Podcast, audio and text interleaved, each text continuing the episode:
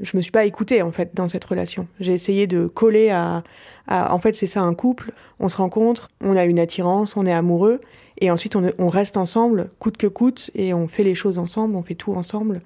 C'est cette idée aussi que la femme c'est aussi l'infirmière, c'est celle qui écoute, c'est celle qui règle les problèmes, celle qui s'oublie. Pendant euh, plusieurs années ça ça, m'a valorisée et après euh, ça a été euh, moins évident. Au final je me dis à quel moment je m'écoute vraiment? J'écoute vraiment euh, mon corps, euh, mes émotions. euh. c'est en faisant ça, je pense, que j'arriverai à, à vivre quelque chose qui correspond à, à l'espèce de force que doit avoir ce, l'amour.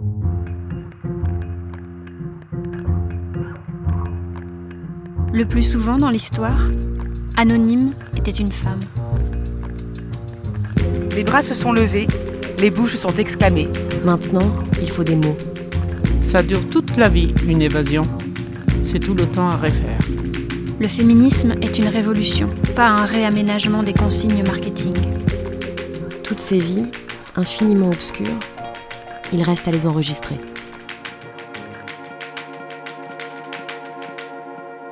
Un podcast à soi par Charlotte Bien-Aimée. Épisode 38 Amour, trouble dans le couple.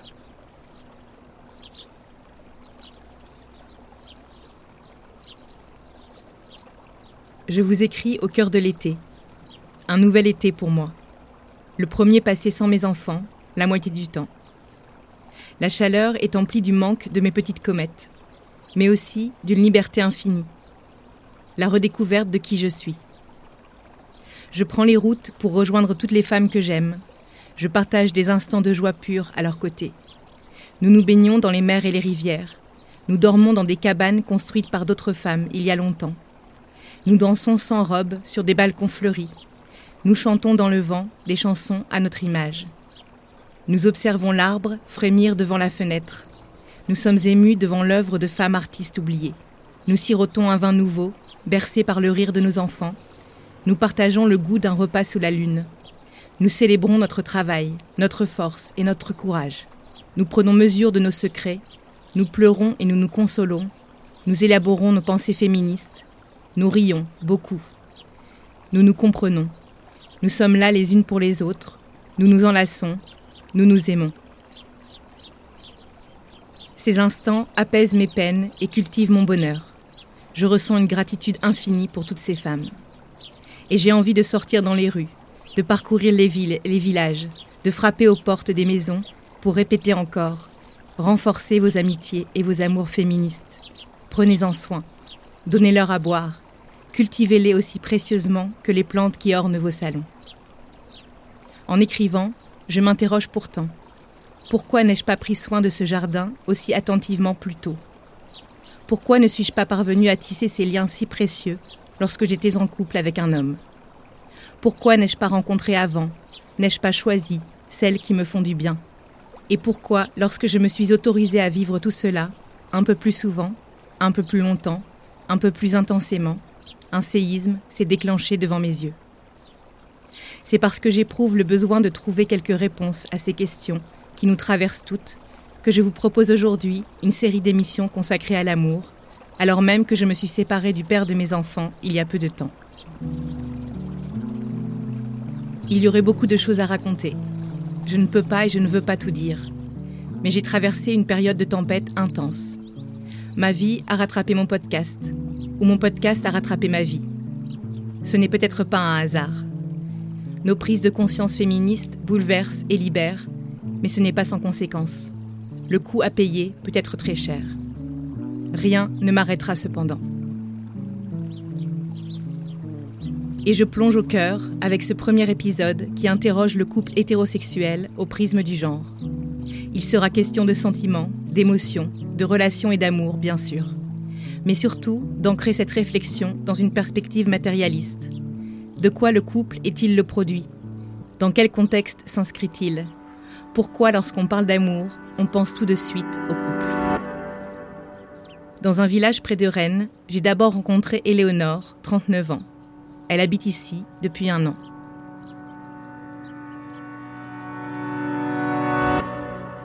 Je pense que j'avais une vision euh, très euh, calquée sur la représentation du couple de mes parents.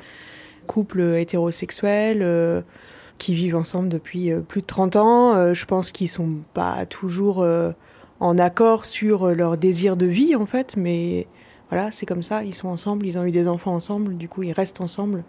Et ils développent pas, je pense, leur propre désir. Par exemple, là, ils sont à la retraite depuis quelques années. Ma mère avait très envie de voyager euh, pendant euh, sa retraite. Mon père, finalement, n'a pas trop envie de faire ça et c'est plutôt lui qui gagne. Il y a quand même une certaine forme d'emprise où finalement, si elle le fait, lui, il va, il va la laisser faire. Mais euh, derrière, il y aura un peu des reproches, euh, un espèce de petit chantage affectif qui fait que finalement, elle le fait pas, quoi. J'ai eu une relation longue de 7 ans. J'étais en Erasmus à Palerme et euh, on s'est rencontrés euh, dans la rue un soir. On a commencé à discuter. Euh, intellectuellement, il y avait quelque chose qui nous a liés tout de suite. Il y avait de l'amour, c'était débordant.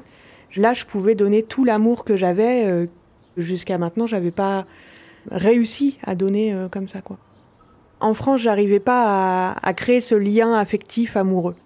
C'était trop intime, quoi. Ça me déstabilisait. Qu'est-ce que je fais avec tout ça, là?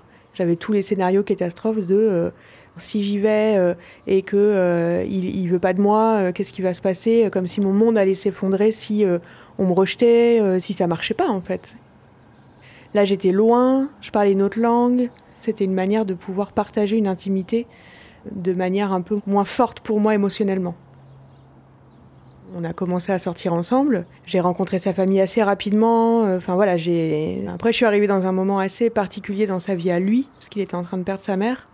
Donc, je pense que ça, ça m'a séduit aussi. Mine de rien, de tomber sur quelqu'un qui était en train de vivre quelque chose de dur, euh, qui allait avoir euh, besoin de soutien. euh, et en fait, moi, je me suis lancée dans cette relation euh, à 3000%, comme si c'était euh, ma mission, quoi. Je devais ac- accomplir quelque chose avec lui, avec sa famille. euh. Sa mère, elle a, j'allais dire, elle a mis un an et demi à mourir, mais c'était un peu ça. Et moi, j'arrivais, euh, j'avais cette capacité d'écoute, euh, cette capacité d'analyse, de compréhension.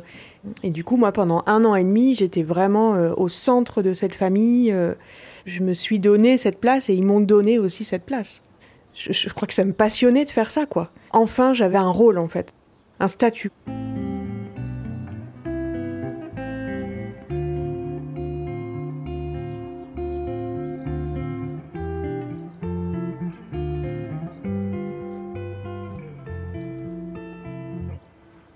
Je me suis installée au début chez eux parce que euh, j'ai fait une année d'Erasmus. Après, financièrement, c'était compliqué. Et donc, du coup, euh, son père euh, et mon ex m'ont dit bah, Viens habiter à la maison. Ils avaient un, appart assez grand. Et après, on est parti euh, trois ans euh, en Allemagne, tous les deux. Et là, je pense que c'est peut-être à ce moment-là que je- moi, je commençais à avoir vraiment des doutes sur notre relation, euh, de me dire, euh, quand on est tous les deux comme ça, euh, ni avec euh, sa famille à lui, ni avec mes potes à moi euh, en France, je sentais que moi, j'avais moins de désir pour lui, qu'on était un peu moins sur la même longueur d'onde, qu'on n'avait pas les mêmes envies. Euh, Lui, le, la petite vie euh, tranquille, le quotidien un peu tranquille, ça lui allait bien. Moi, j'avais besoin d'autres choses, j'avais besoin de nouveautés, de rencontres, de, de bouger, quoi. J'ai commencé à, à sentir que je portais un peu le couple, c'était un peu moi qui dirigeais les choses, mais je les écoutais pas, en fait, ces doutes-là. Ils n'étaient pas verbalisés, j'en parlais même pas à mes amis les plus proches, et du coup, ça n'existait pas. On a décidé de partir de Berlin, de revenir en Sicile, avec un projet euh, de BNB euh, dans l'appart familial qui était euh, grand dans le centre-ville, fallait en faire quelque chose. Il m'a demandé en mariage. Je me suis dit, c'est horrible, je devrais être réjouie, mais je ne le suis pas du tout. Mais je vais dire oui quand même. Je voyais pas comment je pouvais ne pas dire oui. Il n'y avait pas de raison apparente. Je pouvais pas dire que je l'aimais pas parce que bon, voilà, ça se passait bien. Il y avait, y avait rien qui se passait vraiment mal. On s'engueulait pas plus que ça. Euh, vu de l'extérieur, tout le monde euh, nous voyait un peu comme le petit couple idéal où tout va bien, on s'entend bien, on est une équipe. On avait souvent ce mot-là, on est une équipe. C'était un peu comme ça que je parlais de mon couple à l'extérieur. Il y en avait un, alors lui, qui euh, avait un, un boulot euh, intellectuel, euh, il faisait une thèse. Moi, je devais bien réfléchir, mais j'étais un peu plus euh, pragmatique, euh, j'avançais, euh, je bossais. Et je créais des liens en dehors du couple. Lui, il se rattachait à ça. Enfin voilà, on se complétait quoi. Du coup, j'ai dit ouais. J'ai dit oui. j'ai joué, que j'étais hyper contente. J'ai joué. Je crois que c'était toute l'idée de ce couple qui me plaisait. Tout ce que ça représentait. On n'était pas issus du même milieu social, donc moi j'allais monter dans le niveau social. Je pense que ça, c'était des attentes aussi un peu familiales, parentales. Cette idée de nous, on est des ouvriers, mais il faut que nos enfants ils, fassent mieux que nous. et donc là, j'allais y arriver à travers lui, qui était c'était une famille de nobles siciliens qui avaient, enfin voilà, il y avait tout le truc là qui faisait un peu rêver quoi. Et puis euh, là, ça a commencé un peu à se compliquer parce que le frère de mon ex a commencé à émettre un peu des, doutes sur le mariage, à parler de contrat de mariage, penser à des trucs d'héritage. Donc là, ça a commencé à être un peu, euh, un peu complexe. En gros, il avait peur qu'on se marie et que euh, si le père euh, mourait, euh, qu'en fait, ça allait être divisé en trois, quoi, et pas en deux. Il voulait pas que moi, j'hérite de ce qu'ils avaient, quoi. Ça a été vraiment une, une, déception, en fait. Je me disais, putain, j'ai tout donné pour cette famille et voilà comment on me remercie, quoi.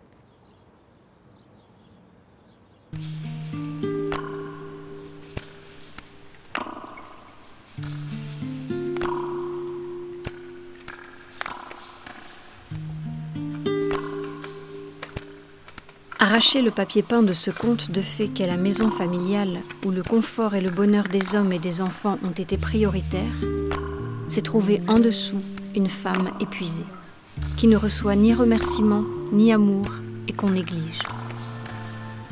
Il faut de l'habileté, du temps, de la dévotion et de l'empathie pour fonder un foyer qui fonctionne et dans lequel tout le monde se sent bien.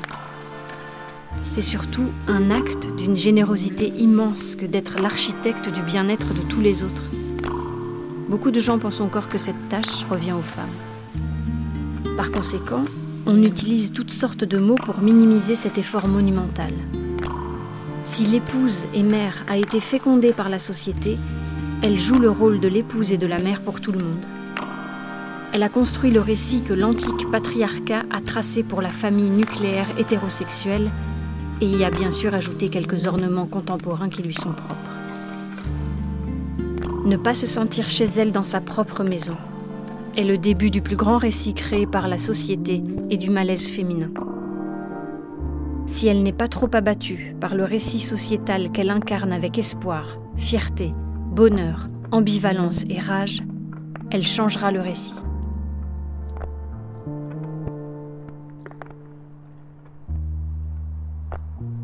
Le coup de la vie, Déborah Lévy.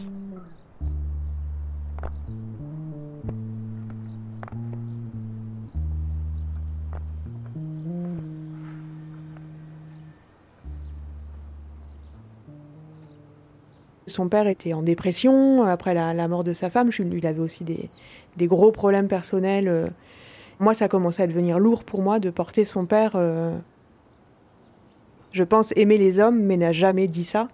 Et du coup, le fait que sa femme euh, meure, il avait un sentiment de culpabilité euh, énorme. J'ai vu euh, son père regarder du porno gay.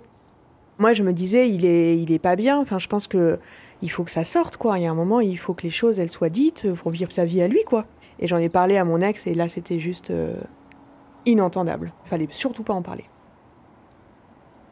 tout était un peu mélangé en fait. C'était la même période. Notre couple, euh, il s'étiolait aussi. On commençait à plus trop faire grand chose ensemble. Il est parti, euh, je crois qu'il avait un colloque euh, en Italie. Il est parti une, ou deux semaines. Et en fait, quand il est rentré, il s'est passé un peu de temps. Là, il y a eu un truc hyper bizarre, c'est qu'il a remontré des signes d'amour, quoi. Il était hyper proche de moi. J'avais retrouvé un peu d'espoir dans notre couple en me disant, il y a un truc qui est en train de, revenir, et il y a un truc chouette qui est en train de revenir. Et un soir, il est venu, euh, enfin, il est arrivé dans la chambre et il m'a dit, euh, faut que je te parle. Il était euh, blanc comme un linge, et donc il me dit, je crois que je t'aime plus, il faut qu'on se sépare. Et moi, je m'attendais absolument pas à ça. Et puis c'était pas de négociation possible. Moi, je lui ai dit, mais attends on va en parler, enfin, on va prendre le temps. Euh, il dit non, non, enfin, non, non, mais je, je c'est plus possible, quoi. Et du coup, bah, ça a été un gros choc euh, émotionnel, en fait, parce que j'étais pas du tout partie là-dessus, quoi. Je pense que du coup, j'avais touché un point sensible qu'il voulait pas euh, discuter avec l'histoire de son père.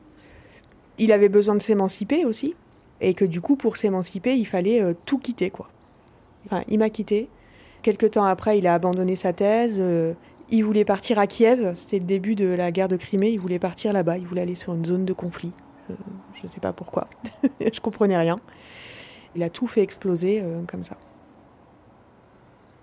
Donc j'étais avec euh, mes amis de, de Palerme et je me souviens de leur dire mais qu'est-ce que je vais faire? Qu'est-ce que je vais faire?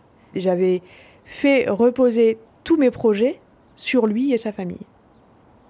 J'étais dans la merde noire parce que j'avais plus de thunes, j'avais plus d'appart, j'avais plus rien en fait. Et en même temps, tout est de nouveau possible. Et en fait, on a, je pas, il y avait un espèce de d'alignement. On vivait toutes les cinq des choses hyper fortes en même temps, des séparations, euh, des histoires euh, d'amour euh, qui fonctionnent pas super. euh. et en fait, on a passé six mois géniaux, quoi. On a fait la fête beaucoup, beaucoup, beaucoup. On a voyagé. J'ai été voir la Sicile. Je me souviens que lui, il voulait jamais bouger. Il y avait toujours, euh, ouais, fait chier, faut prendre la bagnole. Après, il y a des embouteillages. Enfin voilà, c'était des trucs hyper euh, techniques, pratiques, euh, et on faisait pas grand chose. Et là, on est parti un peu à l'aventure. on a rencontré du monde. on a énormément échangé, parlé, parlé de nous. ça m'a fait avancer énormément de me dire, mais en fait, je peux suivre euh, mes propres désirs, en fait. Je peux les interroger déjà. Euh, Enfin, j'ai commencé à vivre pour moi, en fait.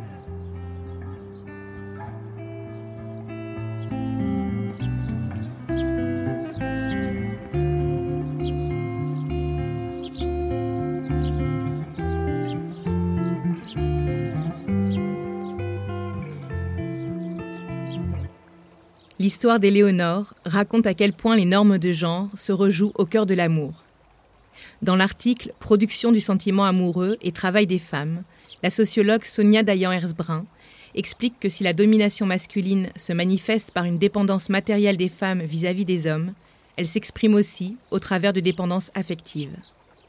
Les femmes, beaucoup plus que les hommes, font reposer sur l'amour et la conjugalité un sentiment de raison d'être. Elles sont plus dépendantes de l'amour pour bien vivre leur vie. Elles accordent plus d'importance au couple, vécu comme le lieu de réalisation d'elles-mêmes. Il ne s'agit pas ici d'inclinaison naturelle. C'est le résultat d'une construction historique et sociale qui rattache les femmes à la sphère privée et les hommes à la sphère publique. Cette idée est particulièrement forte dans les représentations au XIXe siècle. On considère dans les valeurs bourgeoises qu'il existe une sphère masculine, celle des affaires, de la politique, séparée d'une sphère féminine rattachée au privé, au domestique. L'amour et les sentiments appartiendraient nécessairement à cette sphère privée féminine. Ainsi, même si les hommes accordent de plus en plus d'importance à l'amour et à la conjugalité, ils en ont moins besoin pour vivre, parce qu'ils accèdent à bien d'autres espaces de réalisation d'eux-mêmes. Au-delà de ce qui se joue au sein même du couple, celui-ci est aussi imbriqué dans d'autres relations politiques, économiques, sociales et familiales. Même si on le considère souvent comme un rapport interindividuel, le couple n'existe pas en dehors de la société. C'est ce que m'ont expliqué l'anthropologue Mélanie Gourarier, la sociologue Marie Bergström et l'historienne Claire-Lise Gaillard, que j'ai tenu à réunir pour cette émission. La perception qu'on a aujourd'hui dans le sens commun d'être en couple, c'est vraiment une transposition du mariage, justement. C'est le résultat d'une construction historique. Irène Théry a montré qu'il y avait une évolution entre ce qu'elle appelle le couple chaînon et le couple duo. Elle voit qu'il y a une, sorte de première phase d'institutionnalisation du couple au XVIe siècle, au moment du Concile de Trente, sous l'égide donc de la religion catholique, qui valorise le mariage et qui demande le consentement des parents. Donc c'est une manière d'institutionnaliser l'union de deux lignages. C'est une conception qui s'infléchit un petit peu au XVIIe et XVIIIe siècle parce qu'il y a une critique justement de cette contrainte du consentement des parents. Et donc à la fin du XVIIIe siècle, il y a beaucoup de pamphlets qui critiquent le mariage où on donne à marier en fait des très jeunes filles à des vieux barbons. Et cette critique du mariage, elle, elle, elle explose à la Révolution française parce que le contexte est, est propice à faire ça. Et donc là, on pense le couple différemment. On pense euh, plus le couple nécessairement comme l'union entre deux lignages. On le pense toujours comme l'union entre deux familles, mais en tout cas, on pense une entité, une entité conjugale. Un citoyen avec sa famille. Et d'ailleurs, euh, c'est très lié à la conception euh, républicaine de la Révolution française, parce qu'il y a dans la Convention de 93, si je ne dis pas de bêtises, le député Amar qui explique vraiment cette conception-là, où il dit c'est pour ne pas avoir de roi pour la France que j'en veux un dans chaque famille. Donc cette entité conjugale, elle est fondée sur la domination masculine, en fait. Et donc ce modèle-là, il fonctionne très bien au XIXe siècle. Au XIXe siècle, tout le monde sait qu'on se marie pour des intérêts économiques. On, se marie pour faire équipe, pour faire un partenariat, justement, un partenariat entre des individus et au-delà des individus, euh, des familles et au-delà des familles, éventuellement une communauté professionnelle. C'est audible, c'est dissible. Et ce qui s'est passé, c'est euh, l'arrivée de l'amour dans le mariage. en tout cas, dans euh, les représentations. Ce que d'autres historiennes aussi ont identifié comme une première révolution sexuelle dans les années 1880-1930. Elle, a été menée par euh, des penseurs euh, euh, marxistes, par des penseuses féministes qui ont critiqué la vision du mariage bourgeois comme étant le lieu de domination économique des femmes. Je pense à Alexandra Kollontai qui a écrit sur cette question-là. Il y a eu une petite effervescence sur ces questions-là, et puis en fait, ces gens-là ont été tués, et parfois même tués. En tout cas, ils ont été persécutés. Ça a retombé, en fait, cet élan-là. Et parallèlement, la fin du 19e, le début du 20e siècle, c'est aussi le moment où les représentations du mariage d'amour se diffusent dans une nouvelle culture de masse qui infuse à toutes les strates de la société. Donc dans les romans feuilletons, euh, dans la presse magazine qui, elle, se diffuse beaucoup euh, pendant l'entre-deux-guerres, et notamment dans la presse féminine, dans les courriers de lecteurs et de lectrices, euh, les courriéristes du cœur apprennent à leurs lectrices qu'il y a un nouvel objectif à chérir, c'est le bonheur conjugal. Et donc, à la fin du 19e siècle, début 20e siècle, disons à belle époque, entre deux guerres, en, gros, il y a un moment que les historiennes ont identifié comme étant l'érotisation de la sphère conjugale. Et la dernière étape qu'identifie Irène Terry, c'est euh, le milieu du XXe siècle, où on passerait au couple duo. C'est le changement de statut de l'épouse, ou en tout cas de, la femme, qui devient une interlocutrice. Donc c'est plus forcément un couple entité, mais c'est plus un couple binôme. Toute la culture de masse qui euh, véhicule euh, cette euh, idée d'un amour romantique, justement, qui serait au-delà des, considérations économiques, ça a contribué à rendre aveugle cette imbrication nécessaire et extrêmement pérenne entre l'économie et l'intimité. Et il me semble que aujourd'hui, euh, la manière qu'on a de se vouloir aveugle euh, euh, aux, questions économiques, notamment quand on rentre en couple, et là je pense que Marie pourra, pourra creuser cette question-là, elle, vient, elle vient de là. Ce que je trouve frappant, c'est qu'aujourd'hui, on dit beaucoup qu'on est dans ce monde un peu désenchanté. Marie Bergström. Que les imaginaires amoureux ne fonctionneraient plus, qu'il y aurait des, des, générations plus lucides, plus pragmatiques, plus réalistes, etc. Moi, je suis au contraire frappée par à quel point, en fait, les imaginaires sont bien vivants. Lorsque moi, notamment, j'étudie les, les usages des applications de rencontres, toutes les critiques vers ces plateformes qui, du coup, critiquent une rencontre qui serait mécanique alors qu'il faudrait quelque chose de naturel ou qui disent que de ces applications, c'est que de la consommation, c'est hyper rationnel, ça montre bien en creux que derrière, il y a un modèle d'une rencontre et d'un amour qui serait naturel, qui serait débarrassé des logiques sociales, qui serait débarrassé des logiques de sélection, et qu'on est quand même très attaché à ces imaginaires-là. Et je pense que ça joue un rôle très important dans la légitimation de la conjugalité vis-à-vis de la sexualité. Parce qu'il y a deux critiques qui viennent toujours ensemble, c'est de la consommation et c'est que sexuel. Et en fait, dans la sexualité sans attachement, c'est un peu une figure reposoire où, en gros, justement, ben, il y aurait que le physique qui joue, ça serait individuel, individualiste, il y aurait que des intérêts.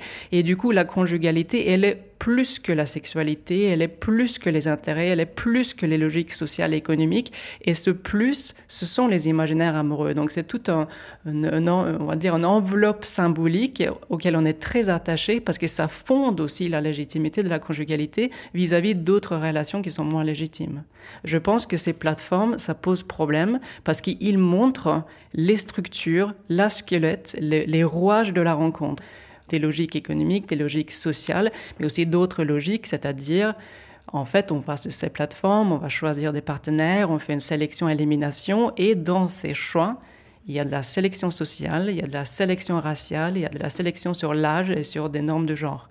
Et tout ça, en fait, ça saute aux yeux. Les plateformes, c'est pas un changement des règles de la rencontre. Ce qui est tellement perturbant avec ces plateformes, c'est au contraire, ça dévoile les mécanismes, les logiques de appareillement des partenaires. Donc en fait, l'amour, comme d'autres relations sociales, sont très scriptés nous avons une représentation de ce qu'est l'amour et ce qu'est de tomber amoureux. On a quelque part une trame dans la tête de qu'est-ce que c'est de tomber amoureux. Et en fait, c'est des pratiques, c'est des géographies, euh, c'est des mots qui sont prononcés. Donc, euh, je pense que on a toutes et tous des, des images un peu de qu'est-ce que c'est une rencontre romantique. Une rencontre romantique, c'est plus souvent dans un lieu, on va dire, dans, par exemple, un dîner, un restaurant, c'est moins souvent le supermarché ben pourquoi pas? Pour le supermarché pour être hyper romantique en fait non c'est pas du tout codé euh, sexuellement et socialement de façon romantique comme quelque chose de, romantique. Et ensuite euh, lorsque nous vivons cette trame de fait on ressent des sentiments amoureux. C'est-à-dire que c'est pas une fausse trame c'est que le fait de jouer ce jeu là ensemble de de faire ces pratiques là on, voilà c'est ça aussi qui est euh, de tomber amoureux Marie Bergström m'a expliqué que la norme conjugale, extrêmement puissante, valeur centrale de nos existences, était aussi en pleine croissance chez les couples lesbiens et gays. Le système hétérosexuel façonne la conjugalité, son histoire, sa mise en place, mais la manière dont la conjugalité se joue est aujourd'hui aussi homosexuelle. J'aurai l'occasion de revenir sur l'articulation entre contrainte à l'hétérosexualité, amour et conjugalité dans les prochains épisodes de cette série. En attendant, pour l'anthropologue Mélanie Gourarier, s'il est bien sûr réjouissant de constater que les intimités hétérosexuelles, gays et lesbiennes se distinguent beaucoup moins aujourd'hui qu'il y a 40 ans, ce constat montre à quel point la norme avale les contre-modèles, se nourrit d'eux pour se renforcer. De toute façon, c'est très questionnant euh, que euh, le couple devienne, euh, y compris pour les hommes, alors que c'était le, travail qui était jusqu'alors le lieu le plus désirable, que pour toutes les existences, le couple devienne le lieu le plus désirable du monde social, c'est très problématique aussi. C'est-à-dire qu'est-ce que ça produit? Est-ce que finalement le, le, couple ne vient pas se substituer à d'autres formes de solidarité? Ça fait jouer sur le dos, encore une fois, des individus, la démission, à mon avis, d'autres structures qui a été encore agissante euh, à un moment donné dans nos sociétés. Les démissions de, l'État, par exemple, enfin voilà, toutes ces questions-là peuvent se poser. Pourquoi est-ce que les représentations euh, de l'amour euh, se concentre sur le couple et peut-être délaisse d'autres sentiments qui sont euh, les sentiments familiaux, plus généralement la fraternité, la sororité au sens très large, donc l'amitié. Enfin voilà, tout un réseau de, relations affectives qui s'inscrivent aussi dans la trame de la vie du couple finalement. Le couple devient le lieu en fait d'assurance de la survie aussi dans le vieillage de certaines personnes les sociétés fonctionnent comme ça, c'est-à-dire qu'il y a une organisation économique et politique fonctionne sur un système de parenté. Et notre société, nos sociétés contemporaines fonctionnent aussi de la même manière, sauf que c'est très difficile pour nous de le voir. Et c'est masqué derrière des logiques qui font euh, passer les inclinations pour naturelles, alors qu'il euh, suffit qu'on les regarde cinq minutes pour se rendre compte qu'il s'agit de dispositions euh, sociales en fait. En nous écoutant toutes parler, là, je me disais que ce qui permet la pérennité de ces normes aussi, c'est qu'on les aime. Enfin, en tout cas, qu'il y a une forme de, plaisir à se conformer à la norme, à être dans la norme, à ce que les autres euh, nous valident socialement comme étant en couple, nous disent qu'on est un couple qui fonctionne, euh, qui dure, euh, nous félicitent. Enfin, il y a une forme de, plaisir à, à, se conformer aux choses. Et je pense que ce plaisir-là, n'est pas à exclure quand on cherche les facteurs de pérennité des normes.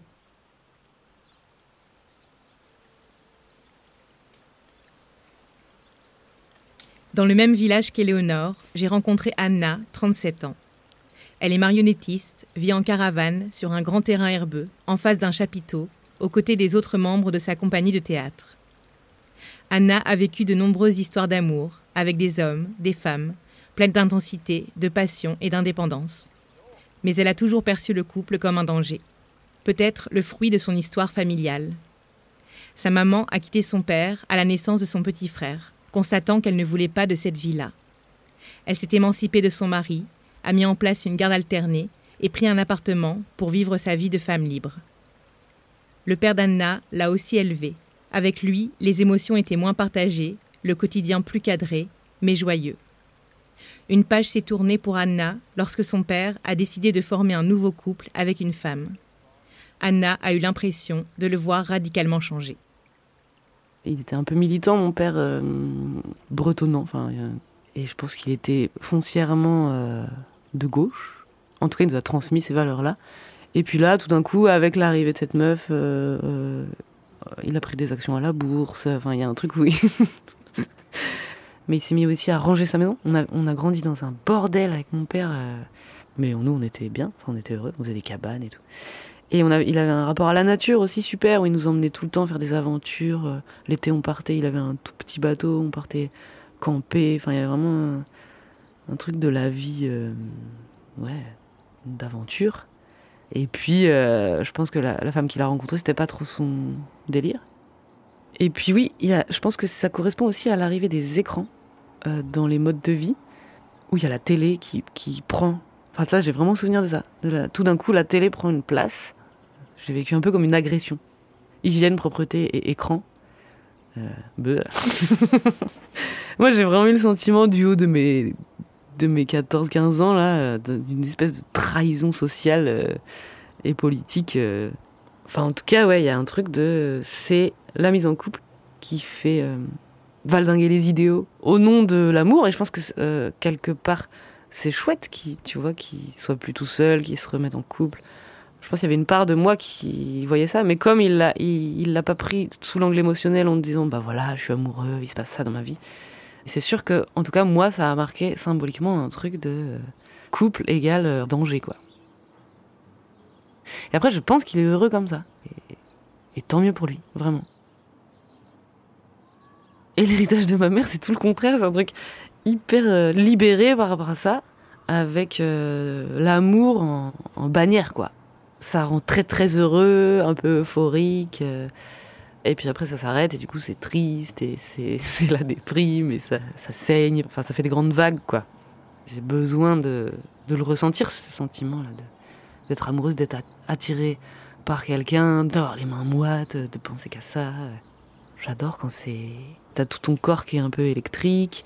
L'amour, quoi. Ce qui fait. Il y a un, côté assez palpitant aussi excitant, quoi. Et pour moi, c'est associé aussi à l'aventure, l'amour. Il y a vraiment un truc où on se barre, on fait la teuf. Enfin, il y a vraiment un truc de complicité, camaraderie, enfin, amour, amitié, euh, pas exclusif et pas euh, enfermant.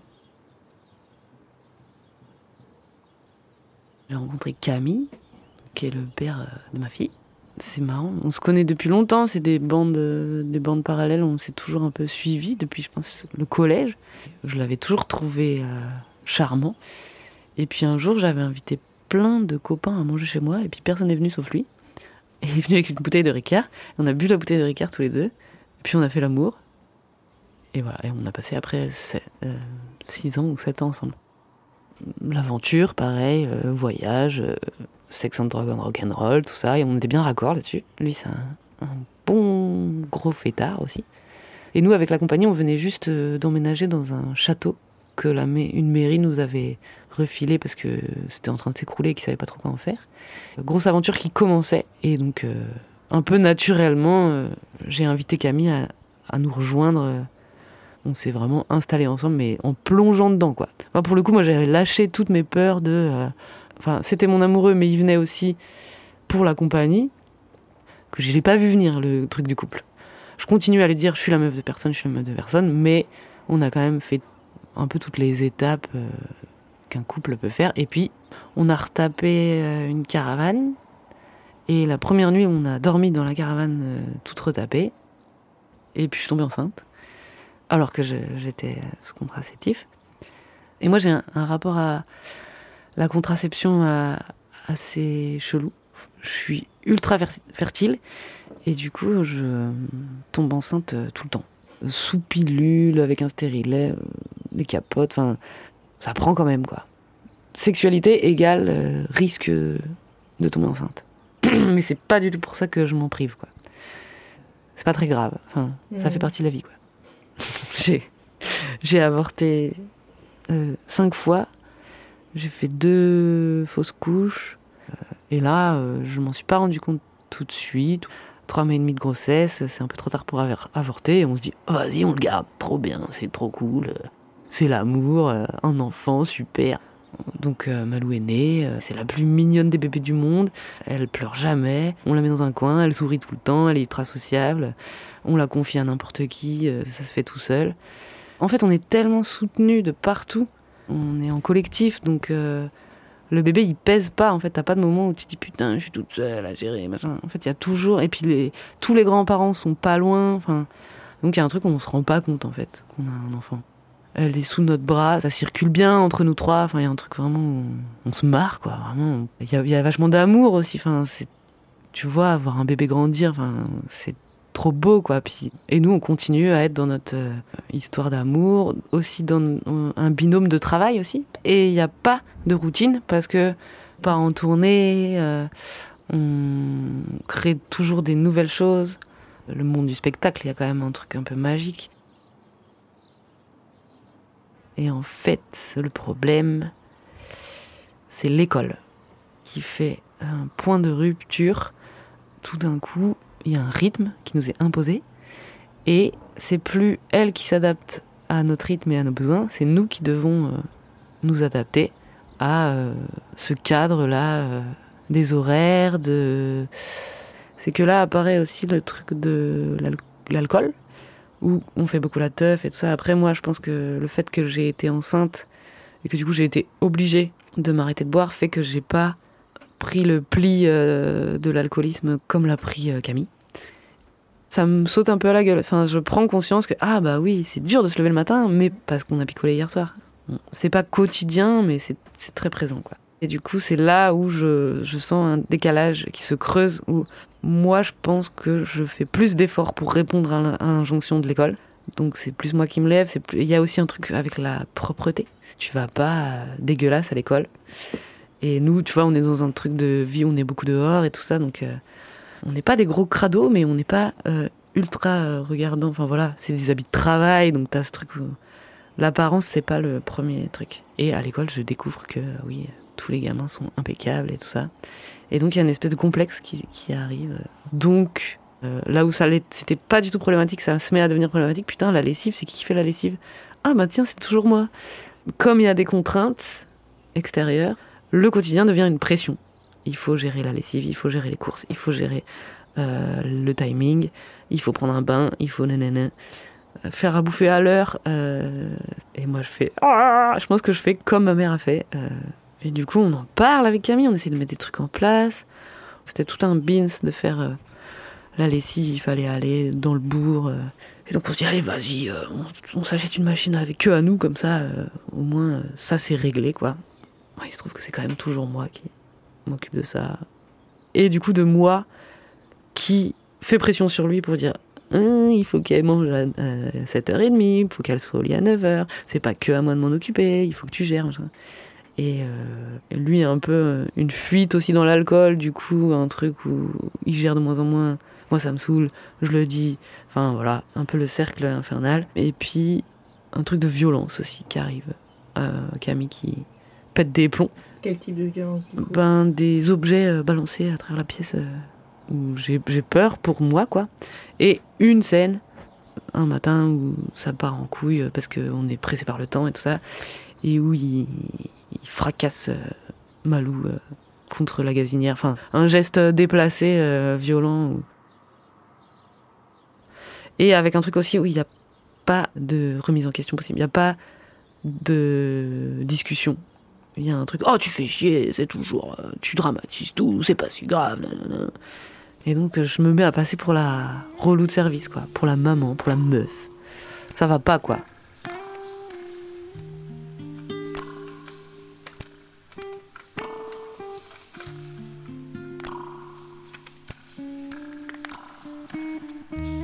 L'homme regarde à travers les trous, effrayé que le monde puisse le percer à jour.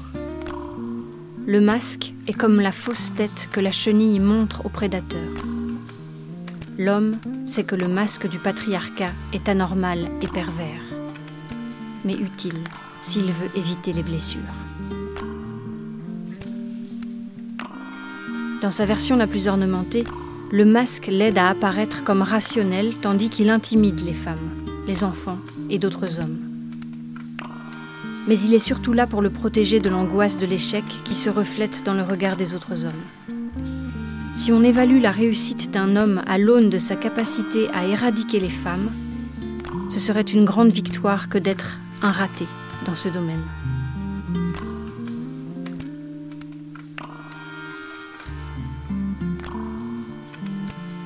Déborah Lévy, Le coup de la vie.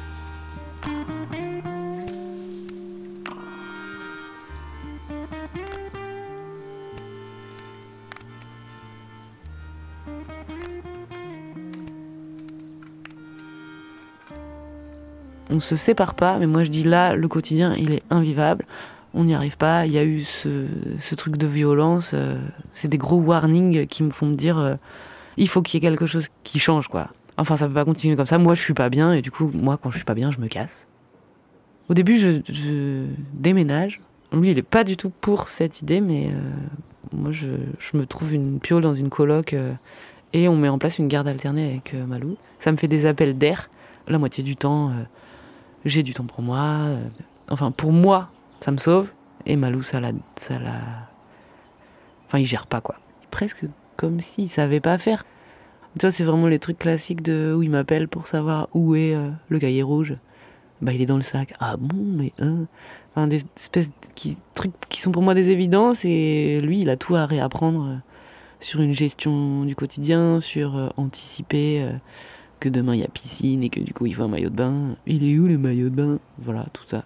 Tous ces exemples-là euh, de la garde alternée. Et du coup, on rentre dans une phase de, gros troubles.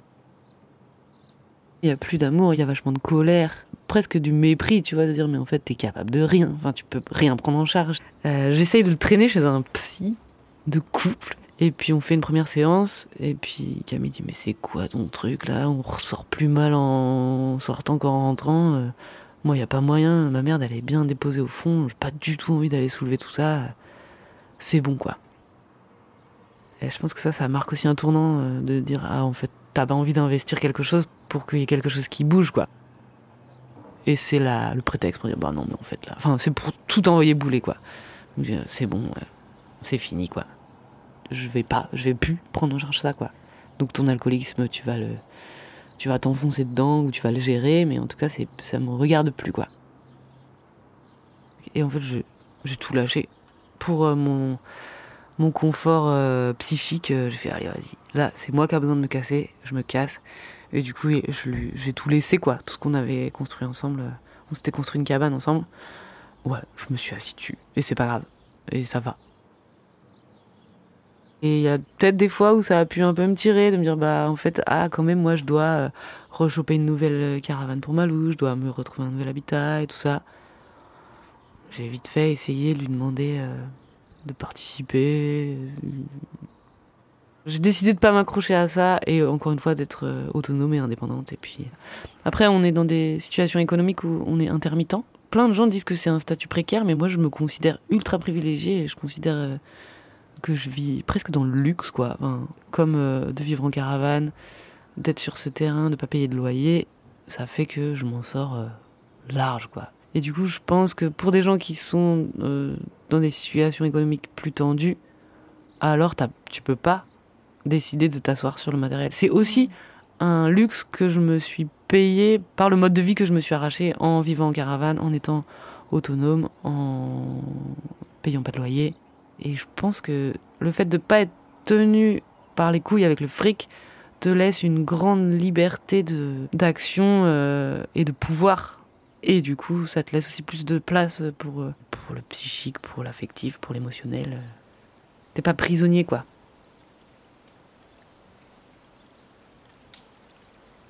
Pendant 20 ans, les sociologues Sybille Golac et Céline Bessière ont enquêté sur les calculs, les partages et les conflits qui ont lieu au moment des séparations conjugales et des héritages. Elles ont constaté que les mécanismes de contrôle et de distribution du capital varient selon les classes sociales, mais aboutissent toujours à la dépossession des femmes. Le capital a un genre. Dans leur livre, elles expliquent les mécanismes de l'appropriation masculine du capital.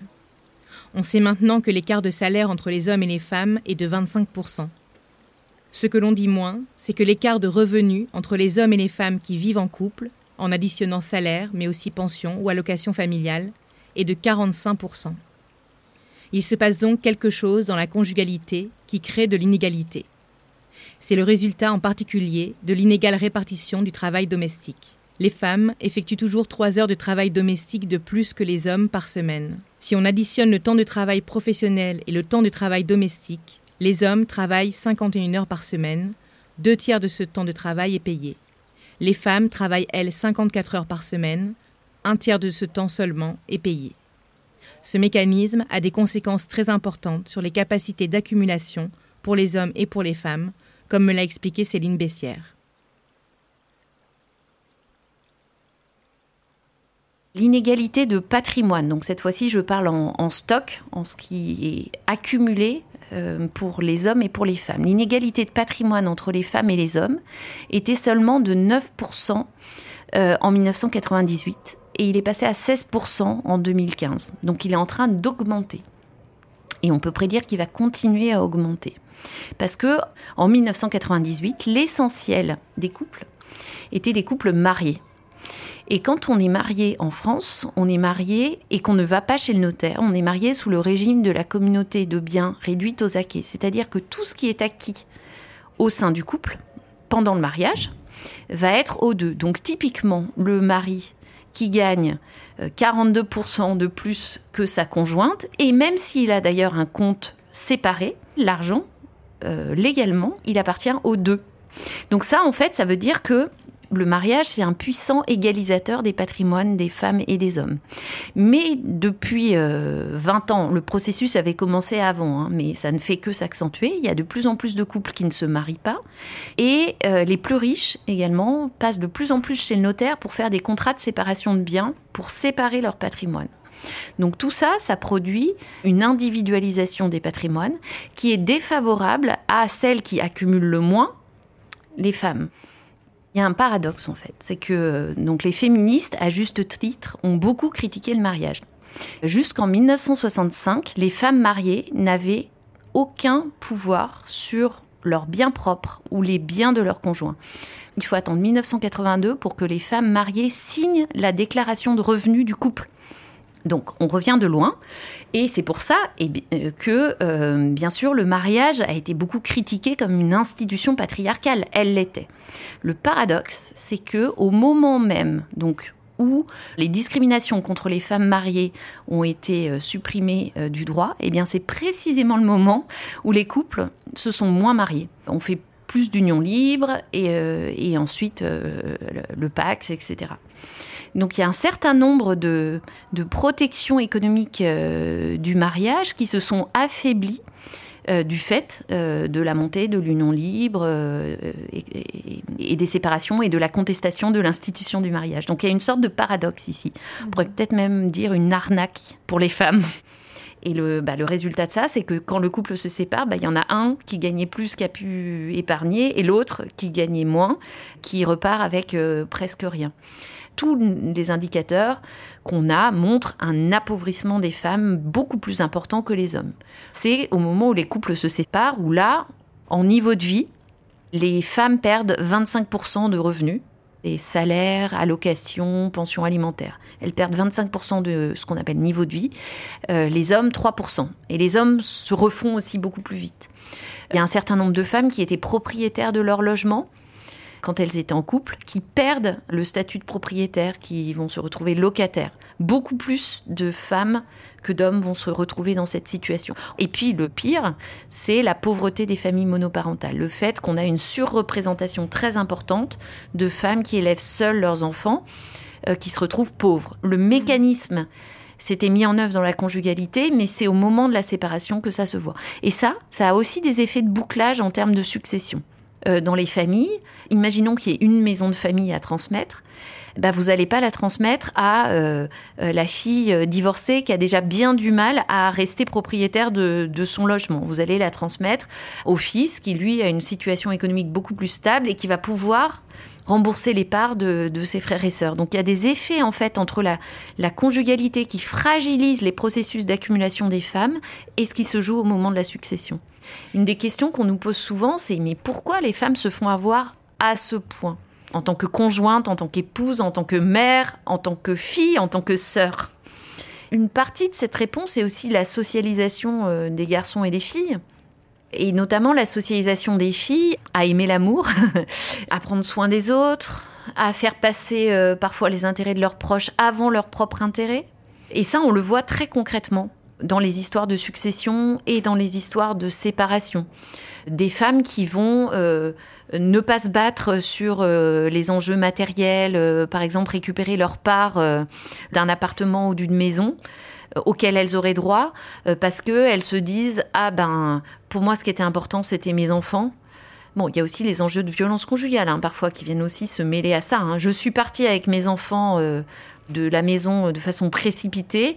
Les aspects matériels, je, m'en fiche et c'est ma survie et celle de mes enfants qui comptent en premier. Au-delà de ces cas des, quand même fréquents hein, de, de, violence, on retrouve quand même assez souvent des femmes qui disent bah, Je me suis battue pour mes enfants, c'est mes enfants qui comptent. Je laisse tomber sur, euh, sur ma part de l'appartement. Je veux pas déclencher un conflit là-dessus. On a vu aussi beaucoup ça euh, dans les successions, des conflits entre frères, apaisés par les mères et les sœurs qui euh, cherchent le consensus familial. bon, et on apprend aux filles ça, à être davantage dans le care, dans l'écoute, la pacification des relations, alors que on apprend davantage aux garçons à euh, affirmer leur position, à défendre leur, euh, leur beefsteak, d'une certaine façon.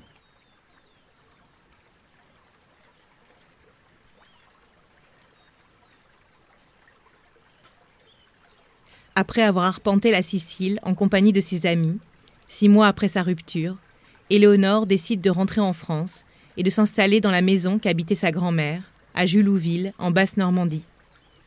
Elle ne sait pas pour combien de temps elle restera dans cette petite station balnéaire de la baie du Mont-Saint-Michel, ni ce qu'elle y fera. Tout le monde m'a dit ne fais pas ça. Tout le monde pensait que j'étais dans une phase dépressive alors qu'en fait pas tant. Je pense que je renvoyais euh, la peur de la solitude à tout le monde en fait. Et j'avais juste besoin de me retrouver avec moi-même, de me poser, de me reposer, de me confronter à une chose qui me faisait super peur, c'était la solitude. Et alors, ça a duré six mois. Les premiers jours, c'était très bizarre. Je savais pas quoi faire, je savais pas euh, si ça allait bien se passer. Euh. Et puis en fait, j'ai commencé à me, à me laisser aller, à me laisser vivre en fait. J'ai beaucoup dormi. J'ai repeint la maison, j'ai aménagé. Il y avait un truc un peu de symbolique. J'ai besoin de prendre soin de euh, ma maison.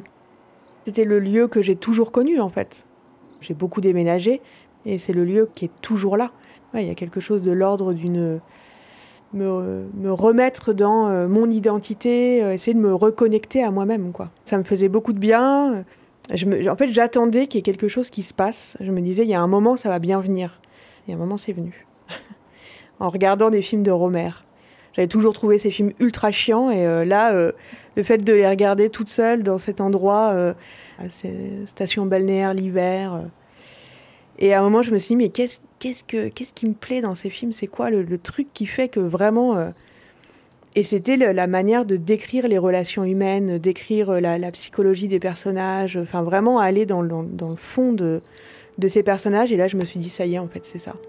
J'ai envie de comprendre plus comment l'humain fonctionne. Et je me suis dit, je veux devenir psychologue. Et, je l'ai fait.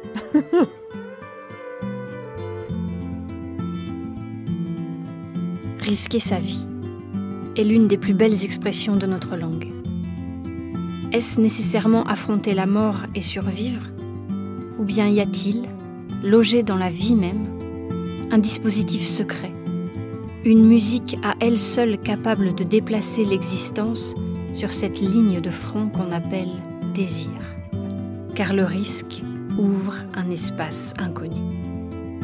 Il est un combat dont nous ne connaîtrions pas l'adversaire, un désir dont nous n'aurions pas connaissance, un amour dont nous ne saurions pas le visage.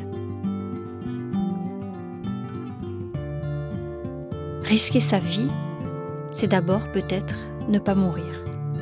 Risquer sa vie dans les moments décisifs de notre existence, est un acte qui nous devance à partir d'un savoir encore inconnu de nous, comme une prophétie intime, le moment d'une conversion. Si le risque est cet événement du ne pas mourir, il est au-delà du choix. Un engagement physique du côté de l'inconnu, de la nuit, du non-savoir, un pari face à ce qui précisément ne peut se trancher. Il ouvre alors la possibilité que survienne l'inespéré.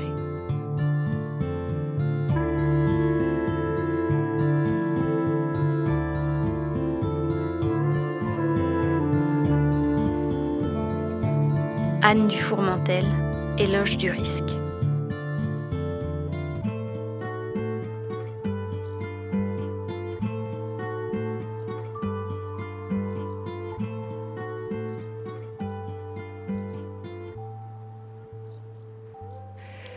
J'ai investi euh, toute euh, mon énergie euh, dans ma reconversion, dans l'exercice intellectuel, dans voilà, ça a pris une place énorme dans ma vie. Et depuis que j'ai fini et que j'ai commencé mon doctorat et que je suis arrivée ici, je commence à me dire qu'il manque un truc, il manque un truc là dans ma vie et que j'ai besoin de, renouer des, relations affectives et, et, amoureuses. Mais ça me pèse pas non plus outre mesure euh, d'être euh, célibataire. Enfin, je me sens beaucoup moins seule que quand j'étais en couple. Parce que euh, le besoin de contact social quand j'étais en couple, je le trouvais quand j'entrais à la maison le soir. tu racontes ta journée, tu as un peu d'échange, et puis voilà. Alors qu'aujourd'hui, le fait d'être seule, ben, ça me pousse aussi à faire beaucoup plus de choses que si j'étais que quand j'étais en couple.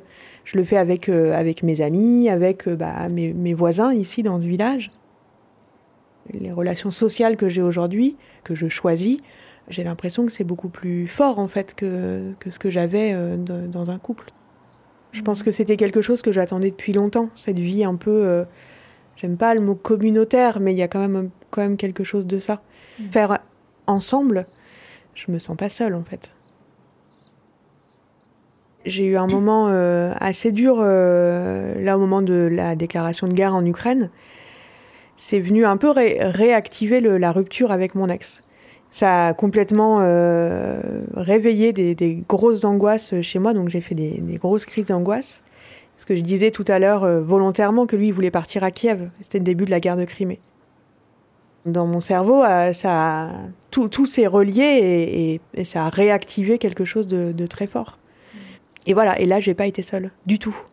C'était le, le, jour où on avait fait une grosse répète avec la chorale, là, avec Collectiva, donc c'était hyper fort euh, émotionnellement. On était plus de 100 femmes euh, à avoir répété euh, toute la journée. on passait à tour de rôle au milieu. On écoutait en fait pour se rendre compte de ce que ça donnait. Il y avait plusieurs femmes qui pleuraient en fait. On était, on pouvait laisser nos émotions sortir. Et donc c'était, enfin moi j'ai ouvert les vannes en fait. C'était de la joie, du bonheur, de la, de la peur en fait, peur de l'avenir, peur de ce qui allait se passer. Et à un moment, je me suis dit, je peux pas tout lâcher là parce que ça va être énorme. Je suis rentrée à la maison en me disant, je vais aller euh, pleurer un bon coup et revenir après. Et puis en fait, j'arrivais pas à pleurer. Enfin, je sentais que là, il y avait un, il y avait plein de choses euh, qui, euh, toutes les émotions étaient mélangées. Corporellement, j'ai commencé à, à, trembler.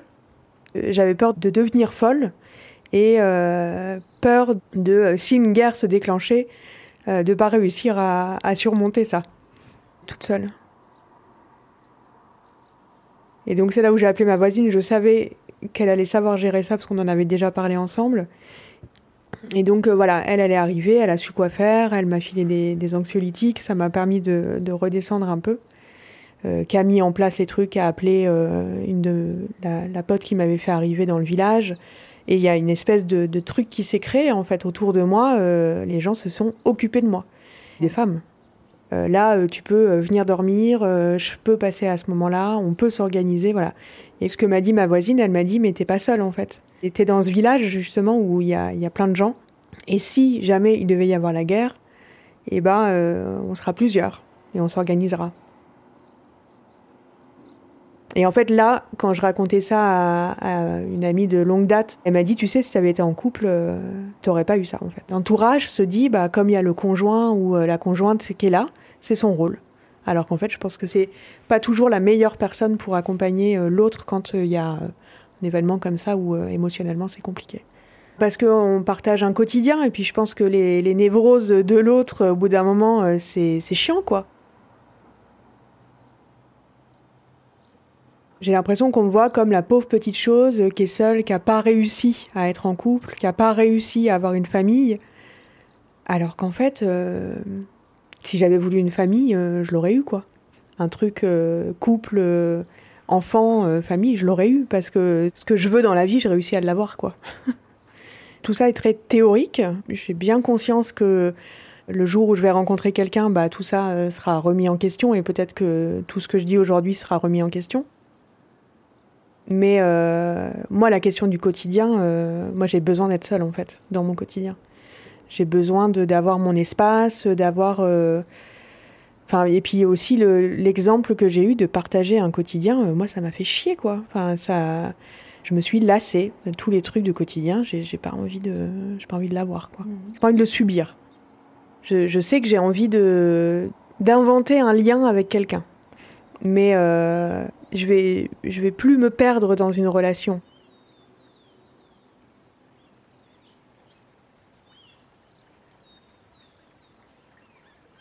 En écoutant Éléonore, j'ai été frappée de constater à quel point l'image négative du célibat pouvait venir s'infiltrer dans les corps et les consciences. Pour Marie Bergström, même si les normes changent, le célibat n'est pas encore tout à fait accepté. La force de la norme conjugale, ce n'est pas une injonction à être en couple euh, à tout prix, euh, tout le temps, euh, avec n'importe qui. Mais c'est en fait d'avoir quand même une, on va dire, une démarche volontariste vers la conjugalité, de entrer dans le couple quand même à un moment donné, et si on se sépare, de renouer avec la conjugalité. C'est-à-dire que la conjugalité doit être quand même l'horizon d'une vie qui est heureuse et une vie qui est réussie. En fait, la norme conjugale n'est pas uniquement imposée aux femmes. En fait, il y a vraiment aussi cette attente, et c'est très marqué lorsqu'on regarde les jeunes, euh, des hommes qui restent célibataires longtemps, et on commence à considérer qu'ils sont immatures, il faut qu'ils se rangent, il faut qu'ils se casent. Donc il y a quand même cette attente-là. Et ce qui est en revanche très différent chez les hommes et les femmes, c'est que ces parcours conjugaux sont pas les mêmes en fait. Les femmes se mettent en couple plus tôt. Donc ça veut dire que leur célibat est plus court. Et les hommes, en fait, restent célibataires plus longtemps. Et donc, euh, on a un moment, notamment autour de la trentaine, qui est une période très particulière où, en fait, les femmes veulent être en couple et souhaitent être en couple et sont incitées à être en couple parce qu'elles sentent que, voilà, elles sortent de la jeunesse, elles veulent s'installer. Les hommes de 30 ans, ils se sentent jeunes, et en fait, ils veulent encore profiter de leur jeunesse. Et c'est vrai qu'ils se mettent en couple plus tard. Il y a la question des enfants. Il y a les questions des enfants, tout à fait. Donc je pense qu'il hum, y a des moments de, de parcours où euh, des hommes et des femmes de même âge n'ont pas les mêmes projets et qu'il y a des tensions particulières. Mais de là à dire que voilà les hommes et les femmes ne souhaitent pas la même chose, je pense que c'est trop simplificateur. Mélanie Gourarier m'a expliqué que la norme conjugale se renforçait aussi par la nécessité de faire des enfants à deux. Pour elle, faire peser sur deux individus la charge d'élever un enfant est une nouveauté anthropologique, historique, géographique et culturelle. À cela s'ajoutent les normes de genre. Les femmes qui décident de faire un enfant seul, sans référent masculin, sont extrêmement stigmatisées. Les couples homosexuels qui souhaitent accéder à la parentalité se lancent dans des parcours douloureux et sont confrontés à l'injonction de prouver que l'absence d'un père ou d'une mère ne nuira pas à l'équilibre psychologique et au développement de leur enfant.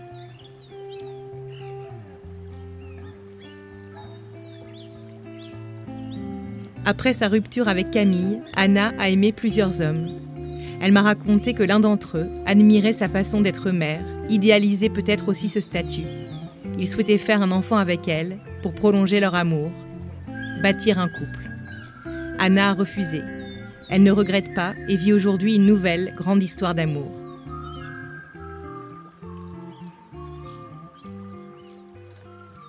Dans un bar, je fais une rencontre euh, un peu magique. Il est trop beau En tout cas, euh, il vient me chercher quand même le début de l'histoire d'amour. C'est lui qui vient me chercher où il me fait une, déclaration et où il me dit mais en fait euh, à te voir fonctionner depuis longtemps à voir comment tu gères euh, ta vie, tes histoires d'amour, ton féminisme, ton autonomie. j'ai envie de faire une histoire avec toi. Je, t'aime, quoi. Je te trouve trop belle. Viens, on fait une histoire d'amour. Et ça me touche euh, beaucoup. Qui voit déjà qu'il arrive à identifier ces endroits-là et qui, me propose de construire quelque chose sur cette base-là.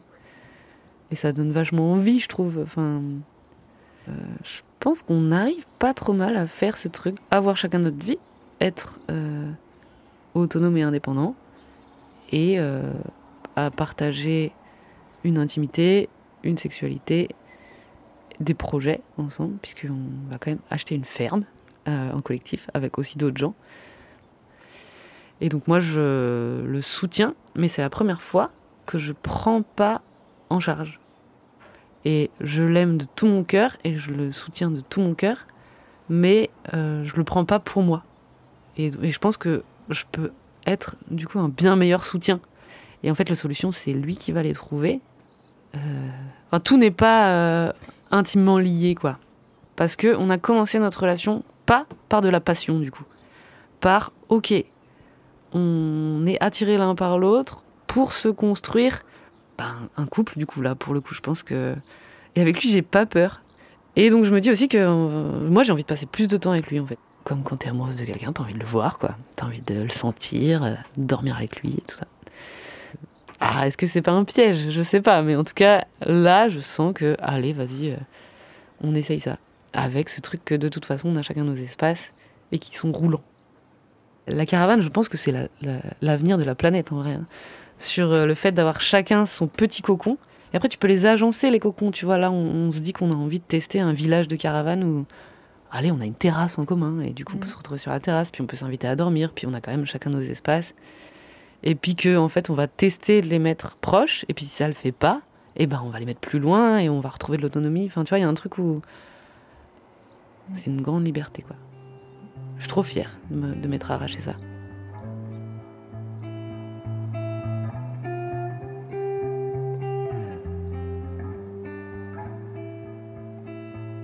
C'était un podcast à soi par Charlotte Bien-Aimée. Réalisation et musique originale, Samuel Hirsch. Accompagnement éditorial et réseaux sociaux, Sarah Bénichou. Lecture, Estelle Clément Béalem. Cette émission n'aurait pas pu voir le jour sans l'aide de Vanessa, que je remercie. Vous pouvez réécouter un podcast à soi sur toutes les plateformes de podcast et sur le site arteradio.com. Écrivez-nous à l'adresse un podcast à soi artefrance.fr, sur le site d'Arte Radio, l'Instagram Charlotte Bien-Aimée ou Twitter un podcast à soi. On se retrouve le mois prochain pour un nouvel épisode consacré à l'amour. L'amour Vive la radio, vive les podcasts, vive la révolution féministe.